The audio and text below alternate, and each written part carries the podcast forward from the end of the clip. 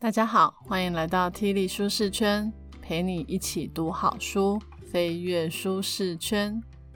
过去几周，我们讲了两本在习惯领域上非常有名的书，分别是《为什么我们这样生活那样工作》，还有《原子习惯》。这两本书呢，也跟我们解释了习惯养成的四个关键因素，分别是提示、渴望、行为、奖赏。而且也告诉我们说，这几个之间呢是怎么样互相运作的。同时呢，他也跟我们讲了很多养成好习惯、戒除坏习惯的方式，都非常的实用。不过呢，我今天想要跟大家介绍第三本跟习惯有关的书，叫做《设计你的小习惯》。大家会不会想说，都已经介绍两本了，第三本的内容应该也是大同小异吧？会有新的东西可以介绍吗？有，等一下你听了就知道了。我想要先讲一下为什么我又选了第三本书。其实是这样的，我在选书的时候还蛮重视作者的背景。前两本书的时候，我对作者的介绍比较少，那时候比较着重在内容技巧的分享。但是今天呢，我想要跟大家先说明一下这三本作者的背景有什么不同，你们大概就会知道为什么我又挑了第三本。在第一本。为什么我们这样生活那样工作的作者，他叫做查尔斯·杜西格，他是一个得奖无数的记者，也是哈佛大学气管硕士毕业的。他的学经历都非常的优秀。像我最喜欢的作家葛拉威尔，也是记者出身。我个人是还蛮喜欢记者写书的时候，他们论述一些观点的角度，都很有吸引力，也很有故事性。那第二本《原子习惯》的作者叫做詹姆斯·克利尔，他在求学时代的时候是一名运动员，后来呢，他成立了专门研究习惯的作家跟讲师，他的部落格非常的红。后来呢，他还创立了习惯学院，教更多人怎么养成原子习惯。前两本书的作者都非常的优秀，但是我们都知道习惯啊，行为。这些是属于心理学研究的领域，而且这两本书也提到很多心理学上的研究，所以我一直想要找教授写的书，想看看在习惯领域中更扎实的学术理论基础是什么。后来我就找到了这一本《设计你的小习惯》这本书呢，是由 B.J. 福格博士所写的，他是非常有名的行为科学家。还被称为是习惯研究之父、行为设计学理论的奠定者。他还创立了史丹佛大学行为设计实验室。他在这方面的研究超过了二十年。大家还记得我在第四十一集读懂一本书里面有说过，教授们写的书通常都是累积了数十年的研究精华所产生的论述。这样的论述通常都比较有类推性，可以适用在各种人的身上。就像这一本《设计你的小习惯》，它一开始的第一章就告诉我们一个很重要的公式，那就是行为等于动机乘以能力乘以提示。我们先来解析一下这个跟前两本不太一样的公式：行为等于动机乘以能力乘以提示。B.J. 博士呢，并没有用“习惯”这个词，他用的是“行为”。也就是说，所有的行为都在他的研究范围里面，包括习惯也是。那动机呢？大家就可以串联一下，是不是跟前两本书讲到的渴望啊、奖赏、惩罚很像？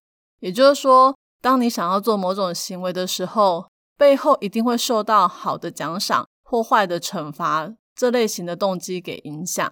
而 BZ 博士呢，他用动机来涵盖。渴望、奖赏、惩罚这几个要素，再来就是能力。这边讲的能力呢，就是做这个行为需要具备的能力。这个就很好理解，就是你好不好做，能不能做。那这个在前两本书用的词分别就是行为跟回应。最后则是提示，提示不用解释，大家应该都懂。三本书都是用一样的词。我在看这本书的时候，因为之前就看过前两本书。所以，当 BZ 博士把行为的公式秀出来的时候，我很快就可以理解他想要说什么。我只能说，学术研究就是这么有艺术感，可以很精简的把很复杂的东西讲得很清楚。所以在这本书里面，我们要重新定义一下，行为的发生必须要是动机、能力跟提示三个要素要同时出现才可以。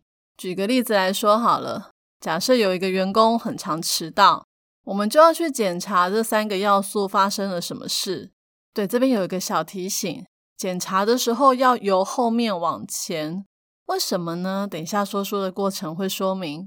好，那我们就先从提示开始。当员工迟到的时候，你可以先问他说，他有没有任何可以提醒他准时来开会的一些提示，像是有没有记在行事历，闹钟有响吗？如果没有的话，就请他给自己一个好的提示。那如果其实提示都有了，却还是迟到，那我们就再来看看能力发生了什么事。像是问他说：“是发生什么事让他没有办法准时到吗？会不会是路上塞车，或是前一晚太晚睡觉，所以爬不起来？”找到了能力的问题，下次也就比较知道怎么改善。那如果也没有塞车，也没有睡太晚，却还是迟到，我们最后再来讨论最终极的动机问题。这时候大家应该会有感觉，为什么动机最后处理吧？因为比较难处理。哼哼，这时候呢，可以跟迟到的员工问说：“为什么你不想要准时来开会呢？会不会是有工作的倦怠，还是觉得开会很浪费时间等等？这些都是动机的问题。动机的问题通常不太容易解决，而且也不确定是不是解决了就真的可以改善。所以呢，建议最后再来处理。用这样的例子，应该就蛮好理解这本书所提到的。”行为等于动机乘以能力乘以提示。等一下我们会分别来分解这三个东西，让大家更容易了解行为以及养成好习惯是怎么运作的。好，那我们就开始吧。本节 podcast 将为你带来以下四个部分：一、动机最不可靠；二、从缩小行为开始；三、提醒的锚点时刻；四。情绪是创造习惯的关键。首先，第一个想跟大家介绍的是动机最不可靠。在讲这个之前，我想要先分享最近我们家发生的一些事。大家应该都知道，我们家丽慈是八年级的国中生，他在一年多就要会考了。但是呢，他的课业成绩真的是不怎么样。最近几个月，我跟我老公就开始担心他之后会考会不会考不好。我老公呢，他很常用的一招就是对他精神训话，内容大概就是你这样不行，你要想清楚你自己之后要过什么样的日子，你要有企图心，要把书读好，不要整天在书桌前面发呆，都没有把心思放在书本上，反正就是念一堆。简单来说，就是奢望女儿有一天一早起床，突然就会对人生有所顿悟。发现过去实在太颓废了，以后不能再这样，然后开始奋发向上，每天都认真念书。不知道这样的景象大家有没有觉得很熟悉？我们家呢是每天在上演。我之前也觉得这种精神训话没有什么不对，但看了这本书之后，我终于知道为什么怎么念小孩都没有用，因为我们一直在处理的都是动机的问题，而不是。能力跟行为的问题，就像我刚刚在前一个部分有提到，动机最难处理，应该要最后再处理。作者在解释行为公式的时候，他第一个要告诉我们的观念就是动机不可靠。但不幸的是，人们多半相信动机是行为改变的真正驱动力，所以当小孩不读书，我们就精神训话，以为狂念他，他就会改头换面。结果最后只会让小孩觉得你很烦，根本就不会想要改变。有些人可能比较高招，会用奖励、诱因，像是只要你考好，我就给你奖学金，或是带你出去玩，这些也没有什么不好。但是作者要告诉我们的是，动机往往是善变的。例如说，你今天可以用一百元奖学金给他奖励，明天他就会觉得。这一百元的诱因很低，想要更多，或者是呢？你因为一番激励人心的演讲，让他备受感动，决定今天要好好读书。但是可能不到三天，他又累了，早就忘记你那一天的演讲是什么内容，最后搞得大家都疲于奔命。你整天在念小孩，小孩的动机每天也都上上下下变个不停，所以不要再从动机下手了，换个方式，从行为跟提示做起。接着第二、第三部分会跟大家介绍怎么从行为跟提示开始。在这个部分，我们再多说一点跟动机有关的东西。动机呢，虽然不可靠，但是还是有必要性，因为它毕竟是行为三大要素之一。少了动机，根本不会有展现的行为。虽然动机不可靠，但是还是有设计的技巧，那就是动机要很具体。太抽象的动机会让人家摸不着头绪，发挥不了激励的效果。像我昂不是会跟我女儿说：“你要想清楚自己将来要过什么样的日子。”我试问一下，对一个八年级的孩子，这个问题会不会太遥远、太抽象了？他哪里想象得出来以后要过什么日子呢？所以简单的方式应该是：上次你校牌进步了三名，你有没有觉得这种感觉非常的好？我们下次再进步三名如何？这样的渴望跟目标对他来讲都很具体，又可以很快知道自己有没有达到。就像我们在前两本书中也有谈到，渴望跟奖赏要立即满足。这样才会引发人马上想要去做的动力。既然我们知道动机不可靠，要很具体才会有激励效果，那我们再来看看第二个部分，比较好处理的能力问题。再复习一下行为的公式是：动机乘以能力乘以提示。这边要特别说的是，动机跟能力是有互补关系的。当动机很高的时候，即便这个事情很困难。你都会想要去做，像人家都说只有懒女人没有丑女人，应该很多人都看过，很多女生想要变美的动机超强的，就算会受很多皮肉之苦，也愿意去做。这也是为什么整形诊所的生意越来越好的原因。相反的，当动机平平的时候，除非那件事情很简单，你才会想要去做。像我本来也不太用行动支付，后来发现怎么这么简单啊？刷一下条码就好了，不用拿发票，不用找零，还可以让我方便记账，我就一下子整个人都黏住了。现在我去外面消费，都会先看一下结账柜台有没有行动支付的贴纸。也就是说，行为越简单，就越有可能去做；越困难，就越不可能去做。动机跟能力要像队友一般合作无间。如果一个比较弱，另外一个就要非常的强大，才能让行为展现出来。刚刚有说动机不可靠，所以要养成一个习惯或是行为，就要调整能力的刻度，把事情变简单。也就是说，我们要用能力来创造习惯。接下来要说的这个部分，有听过原子习惯的人应该会觉得很熟悉。在原子习惯里面叫做两分钟法则，在这本书是叫贸易习惯或小习惯法。这本书的书名就叫做设计你的小习惯，意思就是叫大家要从小习惯开始养成。所谓的小习惯，就是在极短的时间就可以完成的行为。让你了解，要开始一个新的习惯是非常的简单，它会帮助你感受到成功，你就会一直想要做。就像刚刚提到，行为只要简单，动机不用太强，就会想做。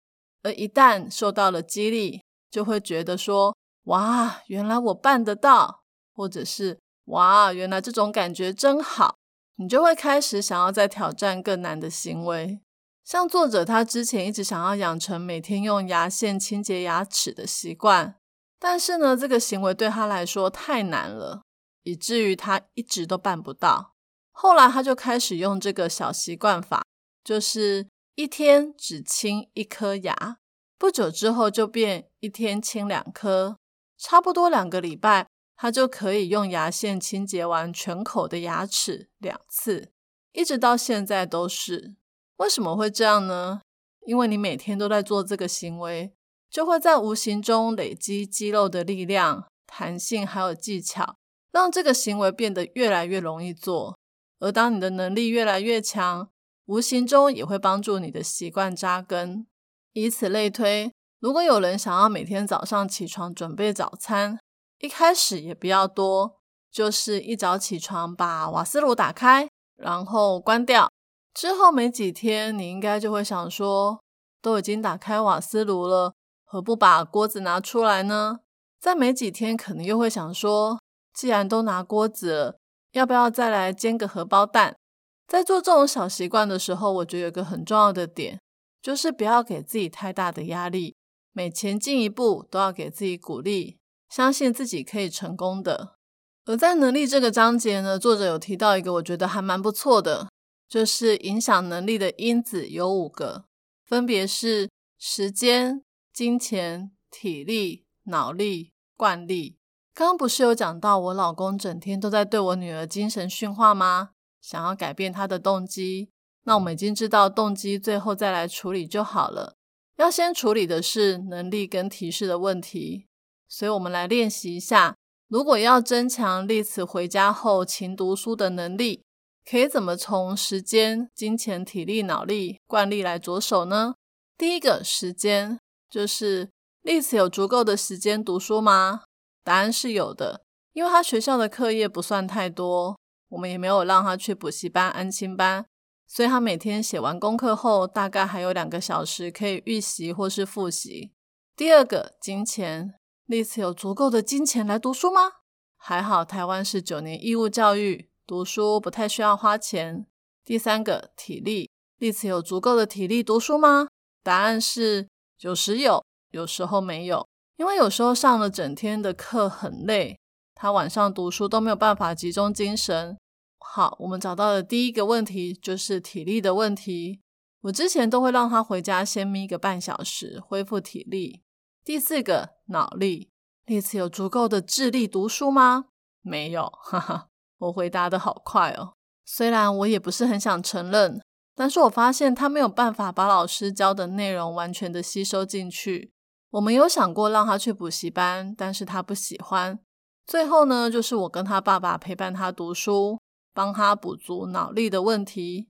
第五，惯例，回家后读书有没有融入目前的日常行为惯例？这个部分我老公倒是很要求，他每天都让丽慈吃完饭就要写功课，写完功课就要读书，他还安排了一到五要念的科目，所以这部分算是有养成惯例。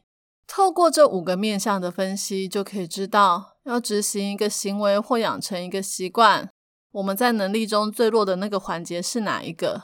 就可以针对这个环节设计一些改善的方式，这样可以帮助我们在没有痛苦、生气或烦躁的气氛下，做出想要的行为，而且才能够真正有效果。大家下次如果要改善自己的行为，也可以试试看这五个面向的减核法哦。接下来来讲行为三大要素中的提示。提示的部分在前两本书讲了很多，而 B.J. 博士的公式中，行为等于动机乘以能力乘以提示。有了动机与能力后，如果提示等于零，那整个公式就会等于零。也就是说，没有提示，就算有动机跟能力，行为也不会产生。而提示的作用就是要告诉人们。现在该做这件事了。我们在生活中有非常多的提示，每次只要打开手机，就会有一堆提示，像是 App 上很常出现红点数字。我就是那种很容易被 App 上的数字控制的人，我没有办法忍受有数字。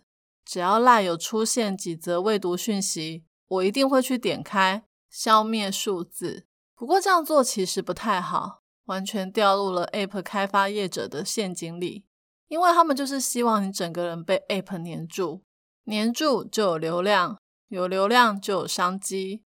我知道我自己有这种太容易被数字提醒控制的毛病，所以我后来加新 App 的时候，都会马上去设定把通知关掉。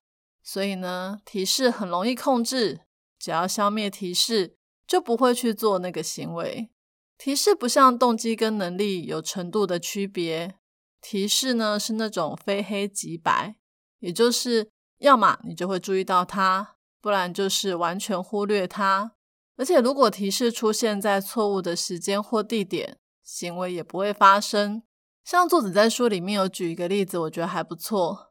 他说他有一次收到慈善机构传手机简讯，问他要不要捐款给海地大地震的受灾户。作者呢，他是有想要帮助这些受灾户，所以动机有了。再来呢，这个手机简讯说，你只要回传简讯就可以捐款。有没有超简单的？一般来说，不都要传个信用卡授权书或是汇款，很麻烦。所以很多人呢，因为这样就会不太想做。所以只要传手机简讯，真的是很简单就可以做到的能力。最后是提示，提示就是用简讯传给作者。如果今天不是用简讯，而是用 email，那作者可能根本不会去收信，或是信有可能会跑到垃圾邮件。又或是呢，打电话给作者，那万一他刚好不方便听电话，就不会有后续的行为。所以提示的方式也超重要的。像我自己就是那种会收简讯但不接电话的人，因为诈骗电话真的太多了。所以我建议企业要做任何行销活动，还是尽量不要尝试接电话这种提示。在这本书里面呢，B.J. 博士告诉我们说。日常生活中有三种常见的提示，分别是人物提示、情境提示跟行动提示。人物提示呢，就是靠人来提醒，就是靠你的记忆力。我们都知道，人的年纪越大，记忆力越差。我现在做什么事情都不会想要靠大脑来提醒我了，因为失败的经验太多了。所以呢，除非你的记忆力超厉害。否则，尽量不要用人物提示。既然人的记忆力很不可靠，那我们就常常会用第二种提示，就是情境提示。这种提示就是由你所处的环境中的任何事物来提醒你该采取行动，像是便利贴、App 通知、手机铃响，或是叫你同事提醒你开会。这个我想大家应该都很常做吧，就是在事情快要发生前。用一个你会注意到的方式提醒你该做这个行为了。这种失败的经验比刚刚那个人物提示少了一点，但还是有可能会失败。像我们可能想要专心工作的时候，就会把 App、手机都关掉。结果当工作完查看手机，才发现错过了很多提示或该做的事。不过，有效的设计是一种技巧。大家找到自己的盲点后。就可以设计出最适合你的情境提示。最后一种提示也是最有效的，就是行动提示。这个跟原子习惯里面讲到的习惯捆绑是一样的意思，就是用旧的行为习惯来提醒你该做新的行为习惯。不管是这本书还是原子习惯那本书，都说这是最好的提示方法。像是你本来就有刷牙的习惯，那你可以把刷牙的习惯跟使用冲牙机的新习惯绑在一起。例如，在刷完牙后，我会再用冲牙机再把所有的牙齿清洁一次。作者认为行动提示要比人物提示、情境提示有用得多。他还帮这个行动提示取了一个名字，叫做锚点。因为你透过行动提示呢，你把新的习惯跟坚固可靠的旧行为绑在一起。锚点呢要很精准。不可以是模糊的，不可以说我每次感到很有压力的时候，我就会怎样怎样。为什么不能模糊呢？因为只要一模糊，你就不能清楚的感受到那个锚点已经来临了。而锚点的设计也是有技巧的，像是要符合所在的地点。例如，你总不会说每天刷完牙之后，我会跑去公园运动，一个在家，一个在外面，怎么会连得起来呢？而且也会增加能力的困难度。再来，锚点也要符合频率，像是你一天刷牙三次，那你用冲牙机三次也非常的合理。可是如果是一天刷完三次牙后就去读书，这样就很怪，因为我们通常是一天读一次书，不是照三餐读书。好啦，除非你跟例子一样是考生，就有可能会这样。最后就是主题的相似性也很重要。像刚刚刷牙跟冲牙机都是清洁的习惯，连在一起很 OK。但是刷牙、读书、运动，显然主题不太一样，还是不要绑在一起比较好。作者很妙哦，他担心你不太会设行动提示，还在书里面列了三百个有效的提示，像是我走进厨房后会喝一大杯水，我整理好文件之后会走去跟同事打招呼，我吃完午餐会绕办公大楼一圈，我晚上开电视之后。会吃褪黑激素。我大哭一场之后会洗脸，然后看着镜子说：“你做得到。”嗯，我只讲了几个，书里面超多的，很多都很有趣，建议大家买书来瞧看看哦。最后讲的这个主题，我觉得非常的重要，这也是这本书跟前两本书特别不一样的地方，那就是情绪是创造习惯的关键。在讲这个之前，我们先来探讨一些习惯的种类。大家有没有发现，有些习惯很难养成，要放弃却很容易？像是每天早上准时六点起床运动，这种习惯真的需要超大的动机跟能力才能做得到。作者呢，把这种需要努力维持，但却很容易停止的习惯，称为上升习惯。而相反的，有种习惯刚好相反，就是。很容易养成，而且没有办法马上放弃。例如手机成瘾症、滑脸说 IG、打电动等等。你们想想看，这些习惯是不是不需要太多努力，马上就养成了，而且还会天天做，叫你不做还会非常的痛苦。作者把这种呢很容易维持、很难停止的习惯叫做下降习惯。如果下降习惯对你来说是好习惯，那恭喜你，你不用花任何力气就可以养成，而且还会一直维持。但现实通常是上升习惯对一般人来说才是好习惯，所以我们要花很多的力气来养成跟维持。在《原子习惯》那本书有提到，养成好习惯不是看天数，而是频率。也就是说，没有什么二十一天养成一个习惯，是做的次数越多，习惯就会养成。但在这本书却告诉我们，养成习惯的关键不是天数，也不是频率，而是情绪。大家试想一下，刚刚介绍的那些下降习惯，像手机成瘾症、花脸书、IG、打电动等等，这些习惯需要二十一天养成吗？不需要。那他们需要每天做三次才能养成吗？不需要。很多人玩一次就上瘾。当然啦，我们也可以套用这三本书所教的公式，像是手机太常出现在我们身边了，这个提示让我们想要滑；也可以说手机啊、社群网站、游戏业者都太厉害了，他们设计的太简单了，让我们一玩就上手，简单就会养成习惯。也可以说呢，逛社群网站可以得到别人的赞，让我们有被认同的感觉。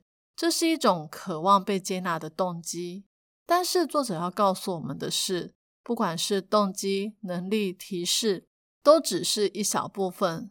真正影响你想要做这件事，其实是情绪。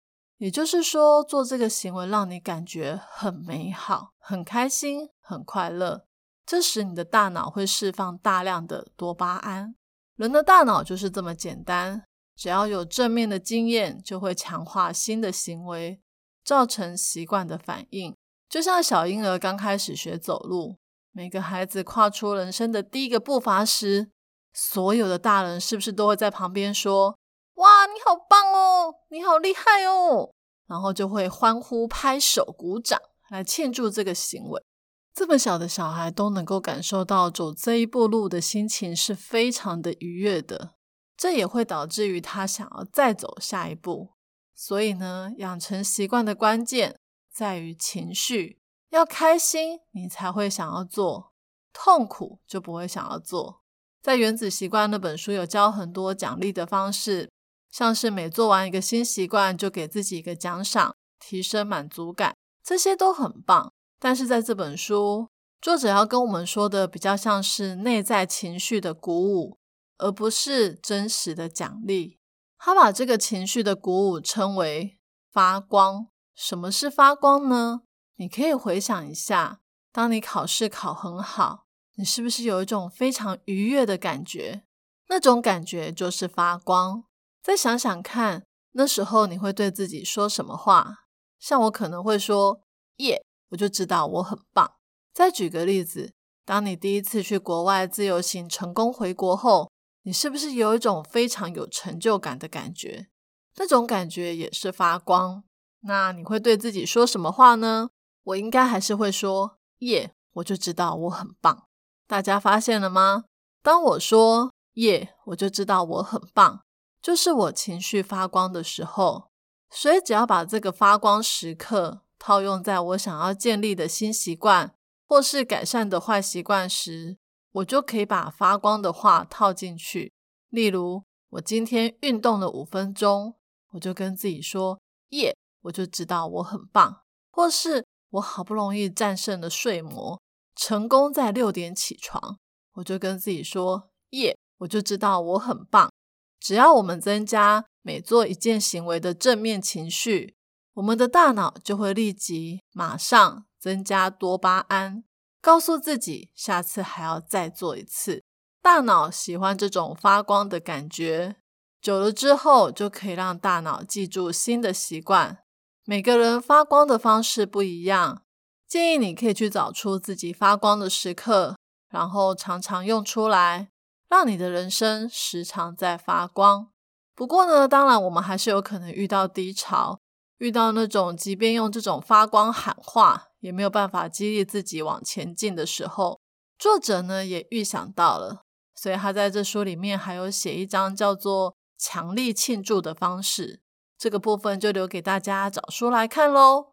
今天的说书就说到这里，最后来讲一下看完这本书的感想。这本书我觉得最棒的就是它的行为公式很好记，行为等于动机乘以能力乘以提示。这个公式可以让我们去探讨各种行为发生背后的原因，也帮助我们可以去剖析自己跟身旁的人可以怎么样建立好的行为。再来就是情绪是创造习惯的关键，这个我也觉得很棒。我也认为呢，喜乐是人生前进的动力，常常给自己正能量，会让我们走得更远。书里面的内容其实还非常的多，也有教人怎么去改变别人的习惯，我觉得都非常的实用，非常推荐给大家哦。今天我要送给大家的三个知识礼物，分别是一。行为等于动机乘以能力乘以提示，动机不可靠，要从提示跟简单的能力开始。二、影响能力有时间、金钱、体力、脑力跟惯例五个要素，找到最弱的环节，再对症下药。三、创造自己的发光时刻，做任何事情都要有美好的情绪，才能做得长远。我已经把今天所有的重点内容都放在我的部落格 podcast 的说明栏有连接哦。这一集的题目是：听完了这本书之后，你觉得你的发光喊话是哪一句话呢？欢迎你留言跟我分享你的看法。愿上帝给我们够用的聪明与智慧，让我们可以设计出让生活更美满、人生更幸福的小习惯。也愿上帝在我们遇到瓶颈的时候。让我们回想起每个发光的时刻，用正面的情绪迎接挑战。提里舒适圈，一周一本好书，我们下周见，拜拜。